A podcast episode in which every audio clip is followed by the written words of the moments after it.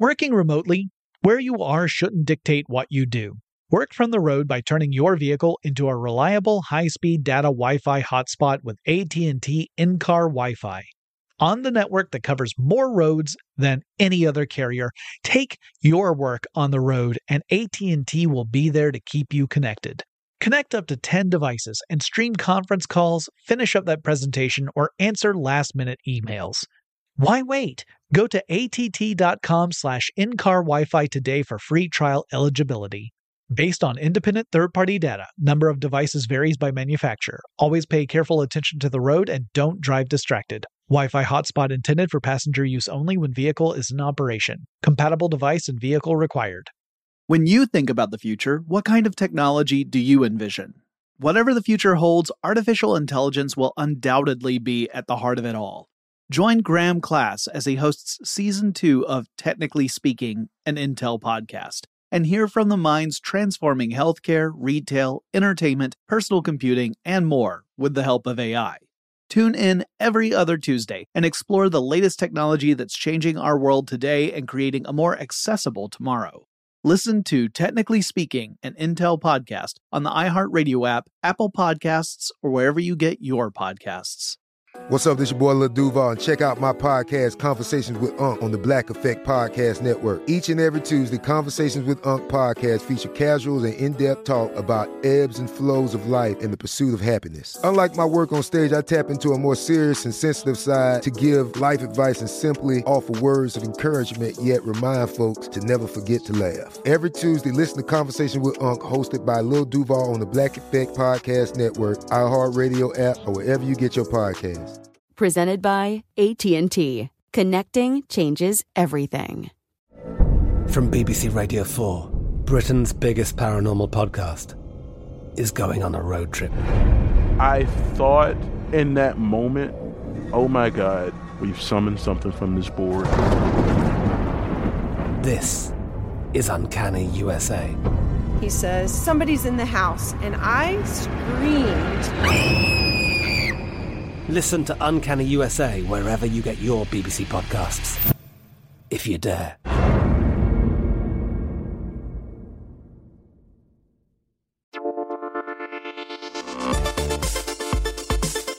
Welcome to Tech Stuff, a production from iHeartRadio. Hey there, and welcome to Tech Stuff. I'm your host, Jonathan Strickland. I'm an executive producer with iHeartRadio, and how the tech It is time for the tech news for Thursday, December 15th, 2022. And you know, I do news episodes on Tuesdays and Thursdays, and every time a Thursday rolls around, I worry that I'm not going to have enough material to really do a decent episode. But that is definitely not a problem today. We have a ton to talk about, including some updates on stories that we've chatted about in previous news episodes, including Tuesdays. So let's begin with FTX. Now, I'm not going to do a full catch up on FTX because I actually did that on Tuesday's episode. So if you don't know what FTX is and you want to know, I recommend just listening to the first five minutes or so of Tuesday's show, and then that'll get you up to speed.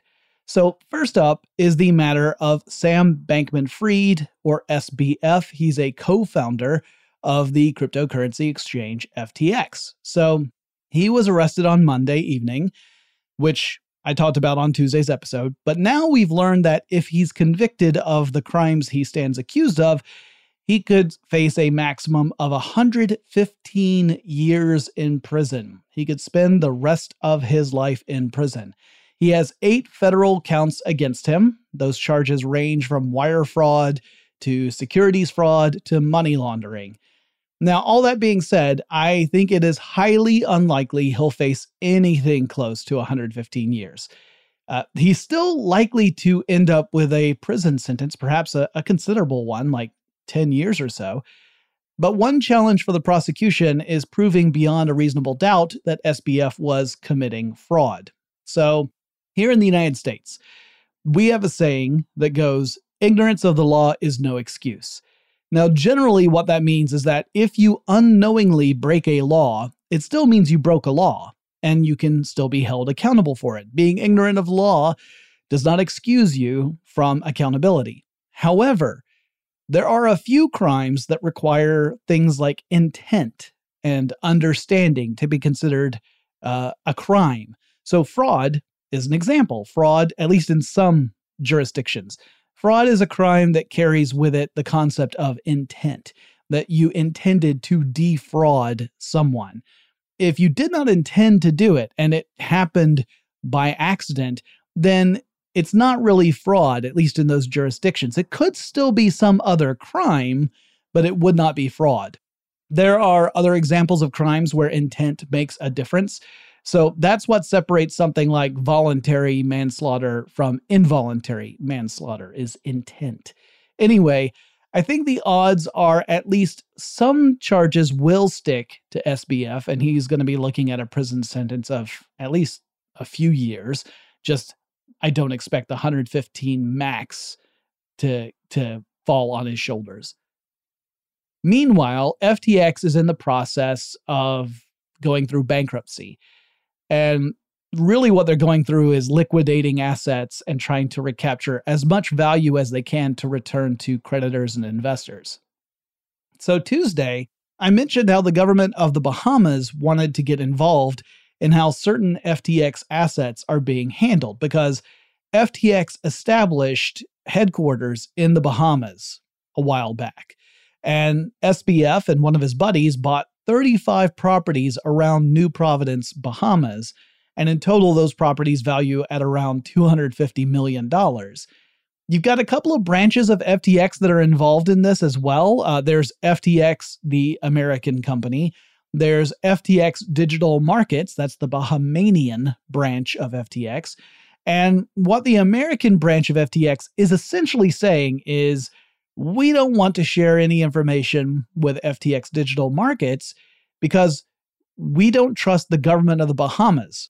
And we worry that the government will steal stuff that we're trying to liquidate, that they will lean on FTX Digital Markets and get that information, and then our investors will not get the value that they deserve. Meanwhile, FTX Digital is saying this is nonsense. We were appointed by a court order and our job is to liquidate assets to recover money for investors and creditors too. But we can't do that unless we actually have access to data. So our job is the same as your job, is essentially what they're saying. Then you have the government of the Bahamas, and it's like, hey, it's against the law for matters involving Bahamanian land to be arbitrated outside of the Bahamas. So it's a big old mess, in other words ultimately the only job FTX really has right now is to get as much value from whatever assets it has and to then hand that over to the creditors and the investors. So it's no surprise that we're seeing this kind of tug of war between the branches as well as the Bahamian government. So, yeah, everybody feels like they're owed a piece of this. And so there's going to be probably some pretty nasty arguments about how it needs to be divvied up because there are a lot of people who are holding the bag right now and they don't they don't want to they don't want to be holding the bag. If anything, they want that bag to be very very small if they have to hold the bag at all. So, yeah, this isn't over with. Then over at Binance, which is the largest cryptocurrency exchange, it's also an entity that had let's say a contentious relationship with FTX. The CEO of Binance is trying to calm matters internally. His name's Changpeng Zhao. He's also known as CZ because we just love initialisms in crypto. And he sent a memo to employees and acknowledged that folks have recently withdrawn a lot of money from Binance, uh, more than a billion dollars in one day. Some estimates say that in the week leading up to uh, yesterday, that customers have removed more than three and a half billion dollars from the exchange. But he says, you know, this happens. Like there are days where we might have a billion in deposits and other days where you might have a billion in withdrawals. It's not a cause for alarm. He did also warn that crypto in general is in for a rough time, but, quote, this organization was built to last. As long as we continue to offer users the best product, user experience, and frictionless trading environment, Binance will survive any crypto winter. End quote. Now, as I mentioned on Tuesday, Binance is also the subject of a U.S. Department of Justice investigation. Uh, there are concerns that some of the shenanigans that were going on at FTX are also happening over at Binance, including like $10 billion of illegal payments processing.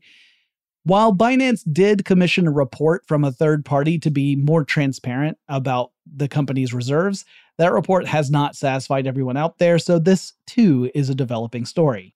Another developing story revolves around the US government's stance on TikTok. So, on Tuesday, I talked about how there are some proposals developing in Congress that would ban TikTok in the United States unless the company becomes a truly US based business essentially cutting all ties to China because right now, TikTok is a subsidiary of a Chinese company called ByteDance. Well, now the US Senate has voted to ban federal employees from installing TikTok on government owned devices.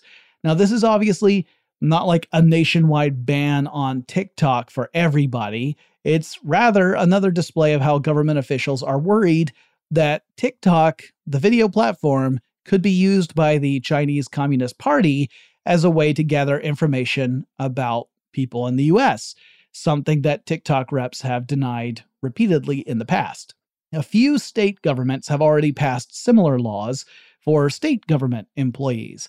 So, this federal vote will also have to pass the House of Representatives before it can then be sent to President Biden's office for his signature, which would be interesting to see because Biden and his administration have been in active negotiations with TikTok in an effort to find a way where TikTok can operate within the US without fear of it serving as spyware for China.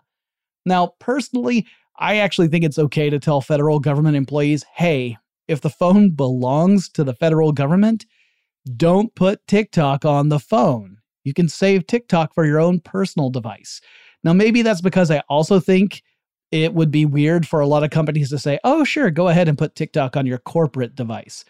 I think it's totally fair for a corporation to say, hey, you know, just don't. You can do it for your own personal one, but for your work phone, don't put it on there.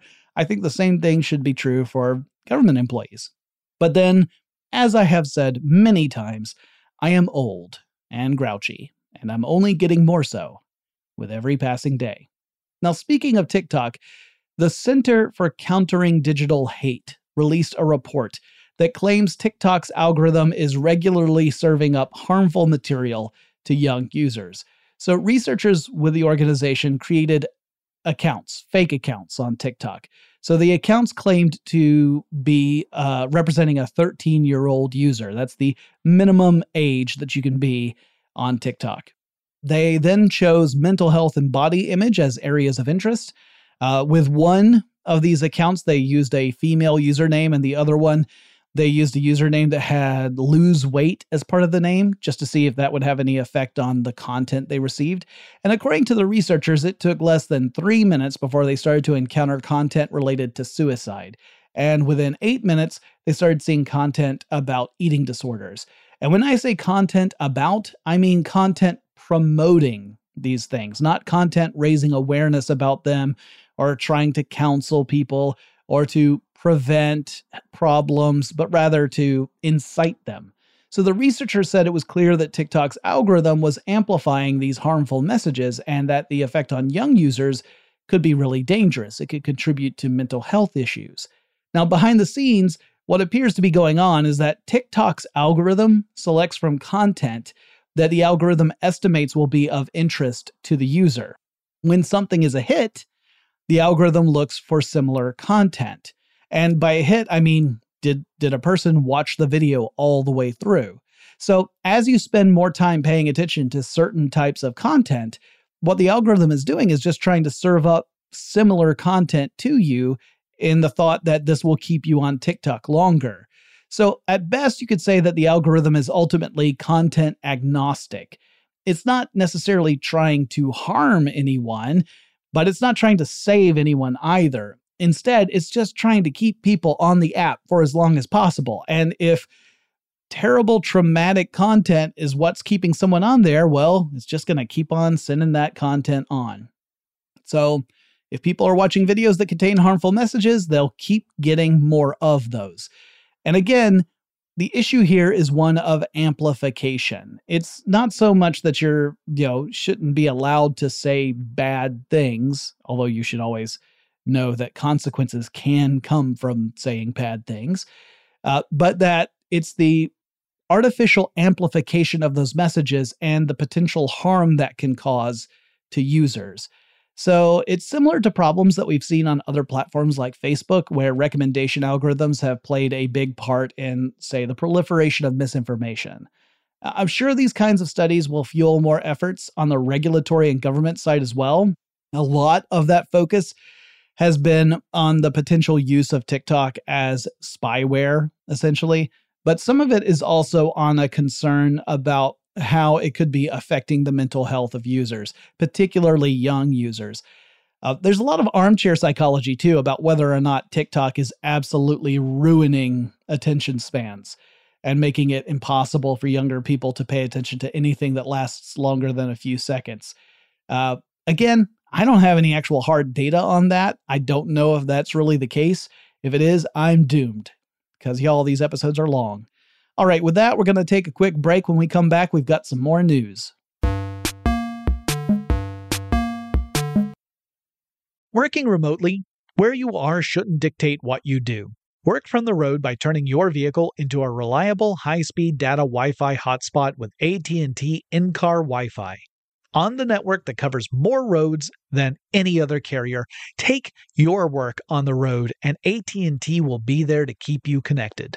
Connect up to 10 devices and stream conference calls, finish up that presentation, or answer last minute emails. Why wait? Go to att.com slash in-car Wi-Fi today for free trial eligibility. Based on independent third-party data, number of devices varies by manufacturer. Always pay careful attention to the road and don't drive distracted. Wi-Fi hotspot intended for passenger use only when vehicle is in operation. Compatible device and vehicle required. I'm Katya Adler, host of The Global Story. Over the last 25 years, I've covered conflicts in the Middle East, political and economic crises in Europe, drug cartels in Mexico.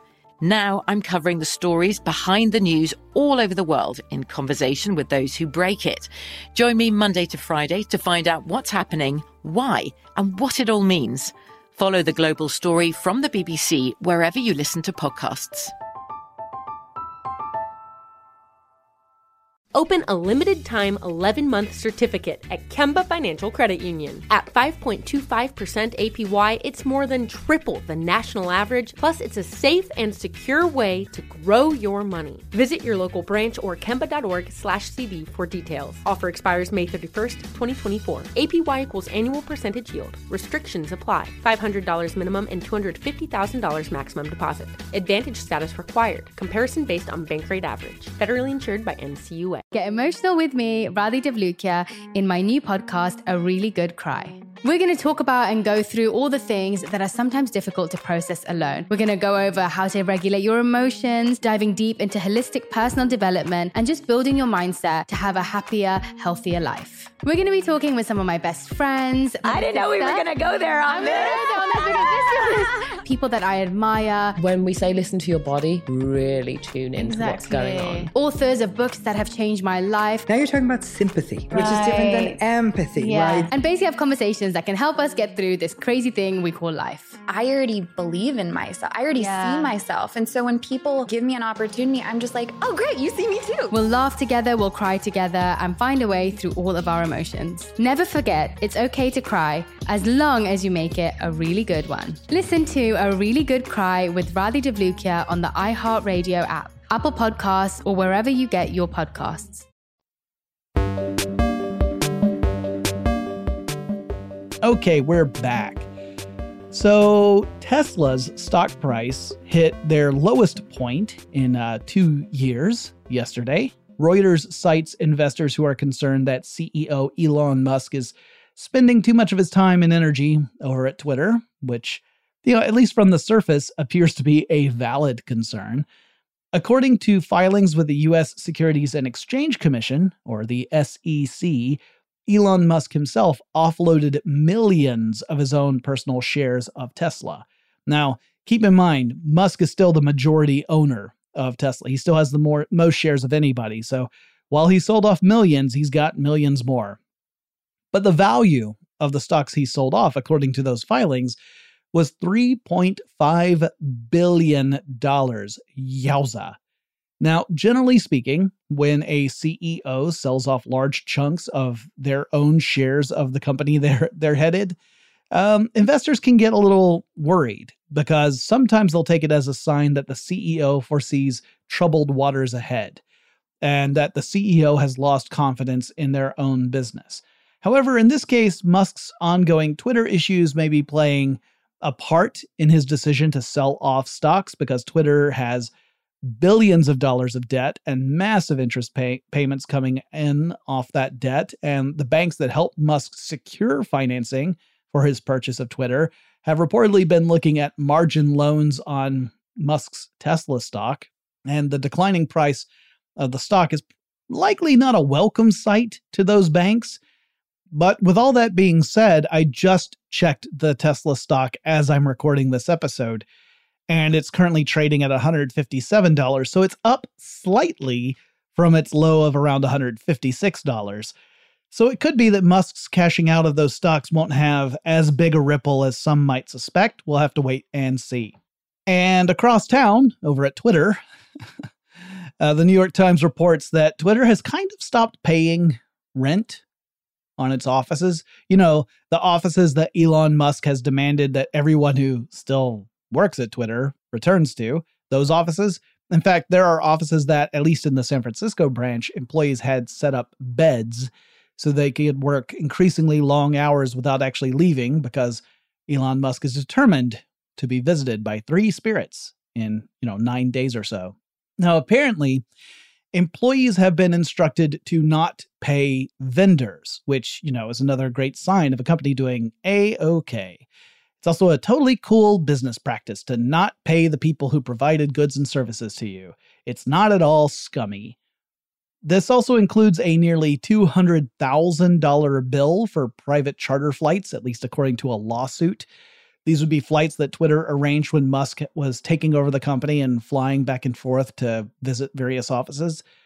There have allegedly been discussions at the executive level about what consequences the company might face if it were to, you know, not pay severance on all those employees who received a severance package upon being laid off from the company. Uh, the question being, would it be cheaper to pay severance or just fight the lawsuits that would come in? Would we rather just fight lawsuits? Which gross, right? And uh, if anyone in Twitter were to go blabbing to the press about stuff happening with the company, Musk says he would bring the wrath of the gods down on them, though not in so many words. He would just say, You signed a non disclosure agreement and we will take you to court and sue you to the fullest extent of the law. In fact, he might need six ghosts. Then there's the matter of Ahmad Abouammo. He's a former Twitter employee who is now facing three and a half years of prison. Why? Well, he was convicted earlier this year of spying on behalf of the Saudi Arabian government while he was working for Twitter. And he worked at Twitter from 2013 to 2015. During that time, he apparently used his access as a media partnerships manager to gather data about people who had been critical of the Saudi Arabian government.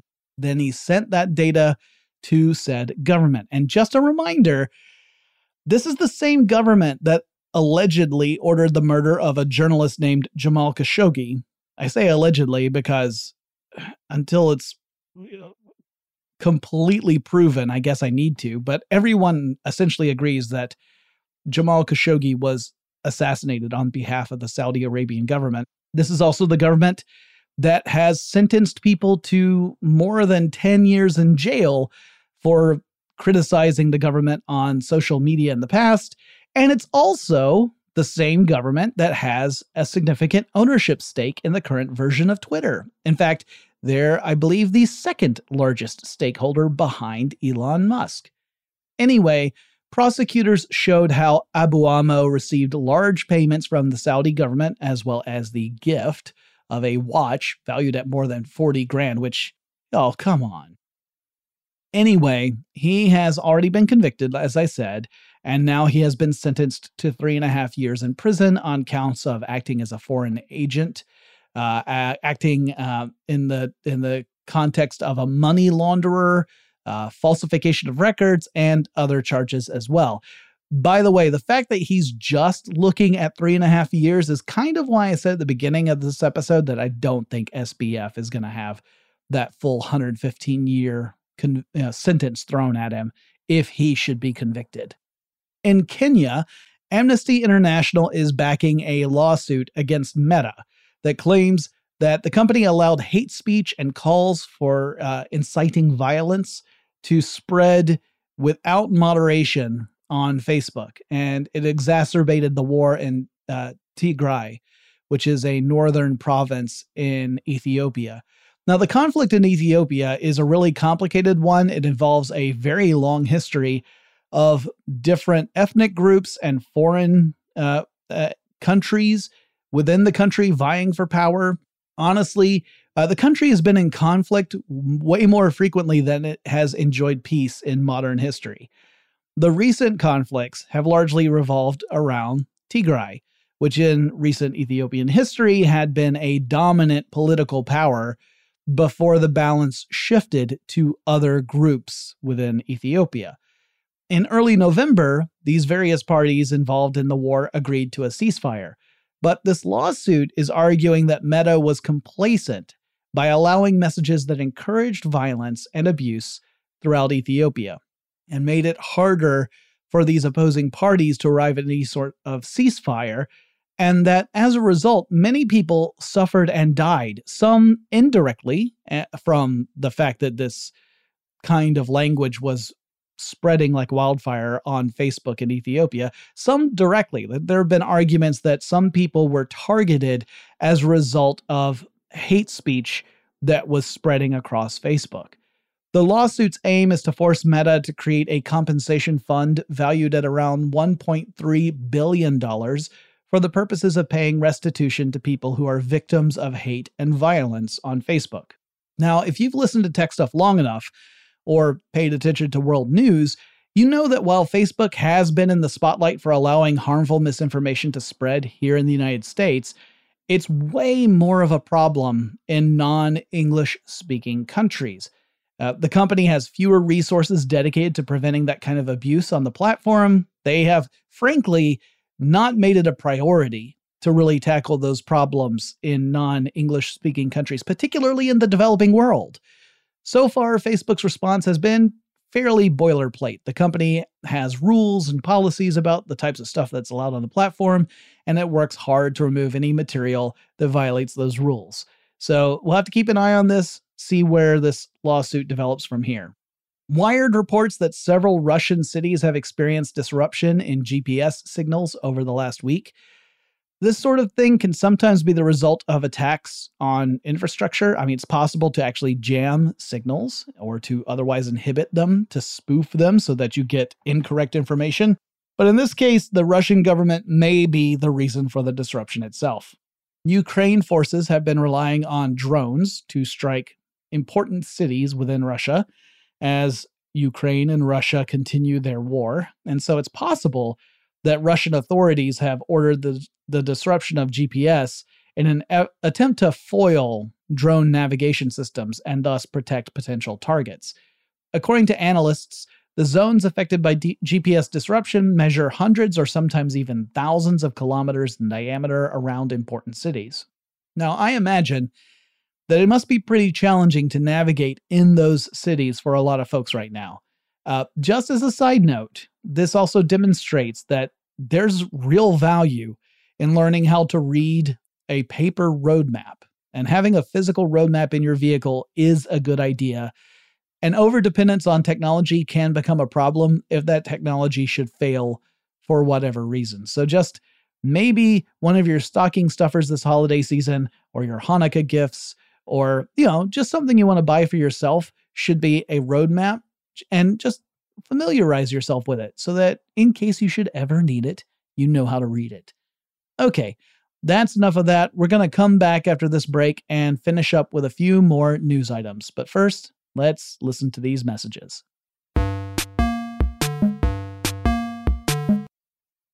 Working remotely, where you are shouldn't dictate what you do. Work from the road by turning your vehicle into a reliable high-speed data Wi-Fi hotspot with AT&T in-car Wi-Fi. On the network that covers more roads than any other carrier, take your work on the road and AT&T will be there to keep you connected. Connect up to 10 devices and stream conference calls, finish up that presentation, or answer last-minute emails. Why wait? Go to att.com slash in-car Wi-Fi today for free trial eligibility. Based on independent third-party data, number of devices varies by manufacturer. Always pay careful attention to the road and don't drive distracted. Wi-Fi hotspot intended for passenger use only when vehicle is in operation. Compatible device and vehicle required. I'm Katya Adler, host of The Global Story. Over the last 25 years, I've covered conflicts in the Middle East, political and economic crises in Europe, drug cartels in Mexico. Now I'm covering the stories behind the news all over the world in conversation with those who break it. Join me Monday to Friday to find out what's happening, why, and what it all means. Follow the global story from the BBC wherever you listen to podcasts. Open a limited time 11 month certificate at Kemba Financial Credit Union. At 5.25% APY, it's more than triple the national average, plus, it's a safe and secure way to grow your money. Visit your local branch or kemba.org slash CD for details. Offer expires May 31st, 2024. APY equals annual percentage yield. Restrictions apply. $500 minimum and $250,000 maximum deposit. Advantage status required. Comparison based on bank rate average. Federally insured by NCUA. Get emotional with me, Radhi Devlukia, in my new podcast, A Really Good Cry. We're going to talk about and go through all the things that are sometimes difficult to process alone. We're going to go over how to regulate your emotions, diving deep into holistic personal development, and just building your mindset to have a happier, healthier life. We're going to be talking with some of my best friends. I didn't know we were going to go there on this. People that I admire. When we say listen to your body, really tune into exactly. what's going on. Authors of books that have changed my life. Now you're talking about sympathy, right. which is different than empathy, yeah. right? And basically have conversations that can help us get through this crazy thing we call life. I already believe in myself. I already yeah. see myself. And so when people give me an opportunity, I'm just like, oh, great, you see me too. We'll laugh together, we'll cry together, and find a way through all of our emotions. Never forget, it's okay to cry as long as you make it a really good one. Listen to A Really Good Cry with Radhi Devlukia on the iHeartRadio app, Apple Podcasts, or wherever you get your podcasts. We're back. Okay, I've got a positive story here. It's a short one. A couple of motorists are really thankful for the iPhone 14's satellite connectivity, which is available on the iPhone 14 and the iPhone 14 Pro. These two motorists were in a car accident. They were driving down a road in California through some canyons, and cell service is pretty hard to come by in this particular region of Los Angeles County, not the city, the county and their vehicle slid off the road and it went down the side of a mountain. Uh, fortunately, the two were able to get out of the car. They were able to connect the their iPhone 14 to a satellite, and they were able to contact emergency services. Emergency services then were able to use the location data to direct a rescue helicopter to their location, where they were rescued and then taken to a hospital for observation. And I wanted to include the story because it has a happy ending and it shows how tech really can make a huge and positive difference. Like, I know in my news items, I frequently am focusing on some pretty dark stuff that involves tech. But, you know, tech is a tool. It's just like Hamlet said there is nothing good or bad, but thinking makes it so. Well, a tool's neither good nor bad, it's just in how you use it. And you can use them in really good, positive ways. This is one of them. And uh, I'm honestly, I'm very thankful that Apple included the satellite connectivity in the most recent iPhones because it means that people like this have another lifeline in situations where otherwise they might be completely helpless. In other Apple news, the company is reportedly getting ready to allow third party app stores on iOS for the first time ever. So, this would include stuff like Amazon's App Store, for example, which typically you would not be able to install on an iOS device. Or the Epic Game Store. Again, you wouldn't be able to do that. You would have to do everything through Apple itself. Now, the reason for this change is because not because Apple suddenly became really hospitable. it's because the EU passed the Digital Markets Act and it cracks down on policies that would otherwise give a platform an unfair advantage over would be competitors. So the act makes it illegal for a company to become kind of a gatekeeper to its own ecosystem if that ecosystem is like a significantly large and important one like iOS. Now, whether this is ultimately going to lead to a catastrophic downturn for user safety, which Apple has repeatedly warned about. They've said that's the reason they haven't allowed it in the past. That remains to be seen. Now, I will say, while I'm skeptical that it's going to lead to the downfall of civilization, it is always a good idea to do research before you sideload anything onto a device. When you sidestep the official, you know, uh, app store, make sure that whatever it is you're about to download and install is on the up and up because otherwise you can run into problems. A hacker claims to have used a bit of social engineering to get access to an important FBI database.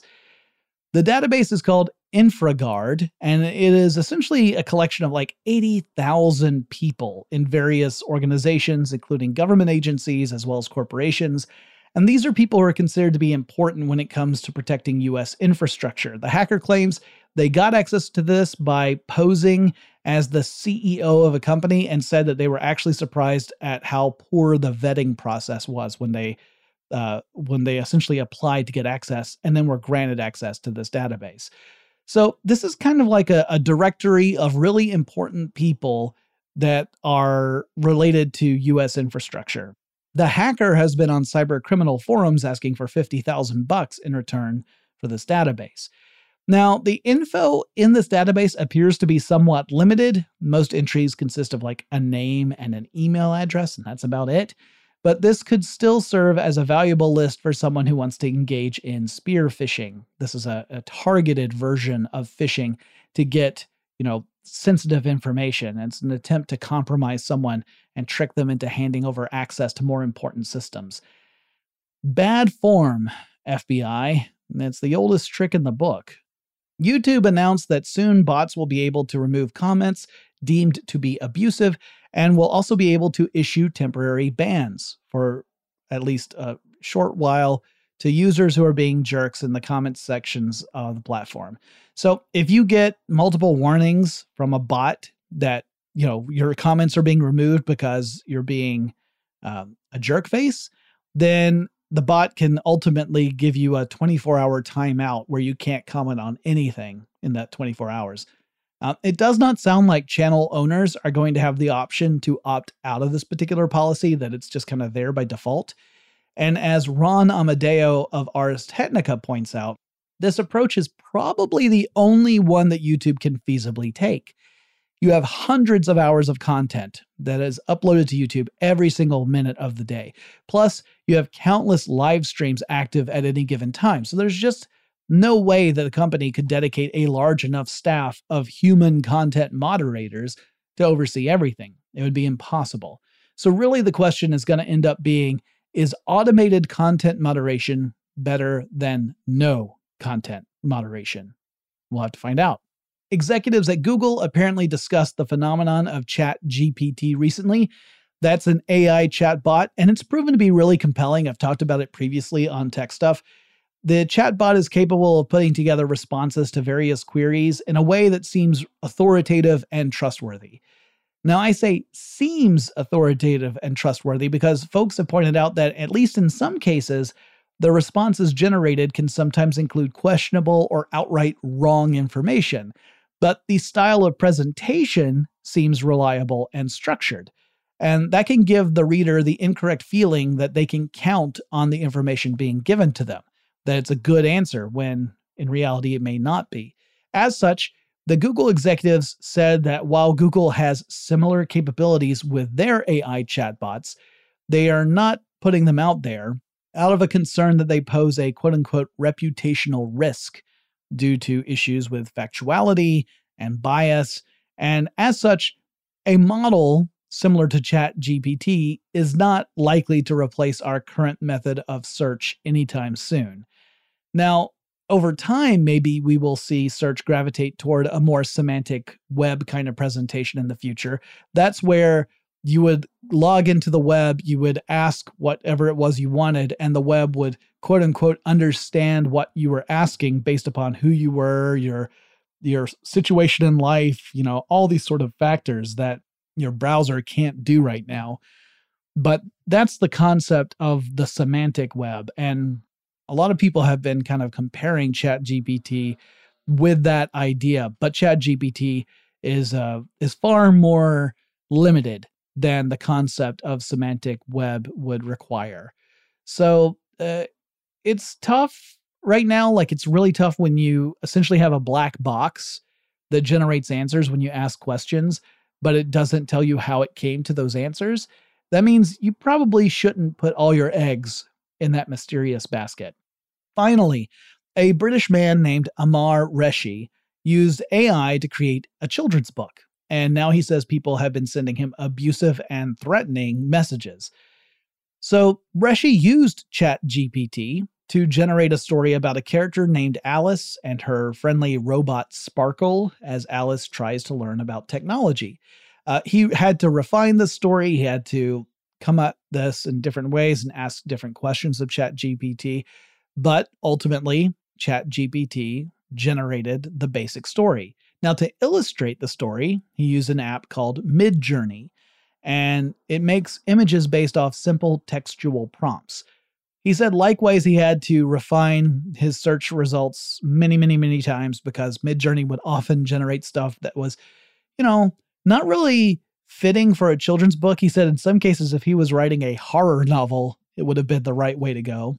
But over time, he was able to get those refined. And then once he was happy with the results, he collected them and then published a children's book using Amazon's Kindle Direct publishing tool. And his close friends all thought this was a super cute idea. Like he was doing it because, you know, he wanted to give a gift to friends who had little kids. And then he shared it with a slightly larger group. And then he went on Twitter and talked about it. And that's when he started getting pushback. You had authors and illustrators who would criticize Reshi for outsourcing human creativity to machines. And they argued that his actions cheapen the artistry that goes into these pursuits. They're also worried that these systems, which use machine learning, are using their own works as source material in order to learn. That these machines are going to over time get better and better at copying specific styles. So you could say like I want a poem in the style of Dr. Seuss about such and such and ultimately you could get to a point where you would get a poem that seemed to have been written by Dr. Seuss but wasn't. That's something that people are really cre- concerned about. Creatives are really concerned about that and I don't blame them. I think that's a legitimate concern. There are also you know, really worried that that you'll have entities out there that would usually do, you know, work for hire kind of jobs turn to AI and just be satisfied that it's quote unquote good enough. That the work produced will not be great work, not nearly as great as what a human would produce, but that the the uh, people doing the hiring might not care because they're able to get that work for free as opposed to having to pay someone for it. Now, Reshi says he was surprised at receiving abuse and threats, but he does understand how artists and authors feel threatened and concerned. And he even went on to say that those concerns could be quite valid, that, you know, those are, there's some questions that need to be answered. Like, how are these artist AI programs being trained? Are they being trained on copywritten works? On things that are being developed by illustrators and artists today and is it not fair? Like is it unfair for those artists to go uncompensated while meanwhile these ai programs are potentially copying their styles? These are tough questions and uh, honestly i think it's great to start asking questions like this and to really dive down into the ethics of how we use ai and uh, I think that these are conversations we have to really start jumping into. We thought we probably wouldn't need to worry about them for years. No, that time is now. We have to have these conversations about the ethics of AI now in order to kind of figure out best practices and ways that we're not harming people eh, or exploiting them or stealing from them. Like all these things are very important. So I think it's a fascinating story. I think it was a fascinating experiment. And if if Reshi had not, you know, published it more widely, if he had not publicized it more widely, I guess I should say, probably nothing would have come of it. But because of that, it just created this uh, storm of controversy and unfortunately of threats. Uh, I think that anyone threatening somebody for doing something like this is definitively in the wrong. They should not do that. That is not the way to go ever. So shame on those folks. Like they they need to get some perspective here. But it does mean that we need to start having these conversations uh, in order to come to a common understanding. Okay, that's it. That's it for the news for this week. Uh, I will be coming to you next week, hopefully, with some episodes that will kind of wrap up some of the, or maybe not wrap up, but at least touch on some of the big stories that unfolded in tech this year. So uh, next week will probably be a lot of episodes about that. Uh, instead of the the normal tech news episodes, I think it'll probably just be a continuation of the big stories of 2022, just based upon the list of headlines I have written down. Uh, I haven't actually started writing it yet, so I suspect it's going to be a very long series of episodes. But a lot of stuff happened this year. If you have suggestions for things I should cover on tech stuff, please reach out to me. A couple ways to do that. One is to download the iHeartRadio app, which is free to download, it's free to use. You can just navigate to tech stuff through the little search field, and there's a little microphone icon. If you click on that, you can leave a message up to 30 seconds in length. Uh, let me know if you would like me to use it in a future episode. I will not use it unless you tell me to. But uh, that's a one way to to suggest topics. Another is to use Twitter. The handle that we use is TechStuffHSW, and I will talk to you again really soon.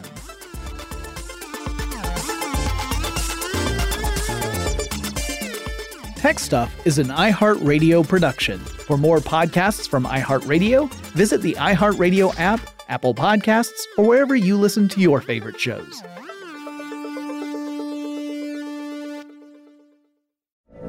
From BBC Radio 4, Britain's biggest paranormal podcast is going on a road trip.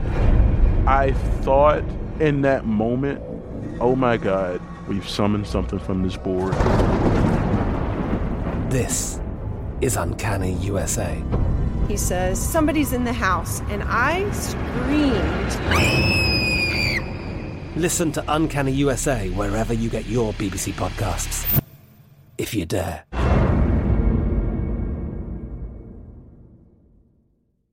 Open a limited time 11 month certificate at Kemba Financial Credit Union. At 5.25% APY, it's more than triple the national average, plus, it's a safe and secure way to grow your money. Visit your local branch or kemba.org slash CD for details. Offer expires May 31st, 2024. APY equals annual percentage yield. Restrictions apply. $500 minimum and $250,000 maximum deposit. Advantage status required. Comparison based on bank rate average. Federally insured by NCUA. Get emotional with me, Radhi Devlukia, in my new podcast, A Really Good Cry. We're going to be talking with some of my best friends. I didn't know we were going to go there on this. People that I admire. When we say listen to your body, really tune into exactly. what's going on. Authors of books that have changed my life. Now you're talking about sympathy, which is different than empathy, yeah. right? Never forget, it's okay to cry as long as you make it a really good one. Listen to A Really Good Cry with Radhi Devlukia on the iHeartRadio app. Apple Podcasts, or wherever you get your podcasts.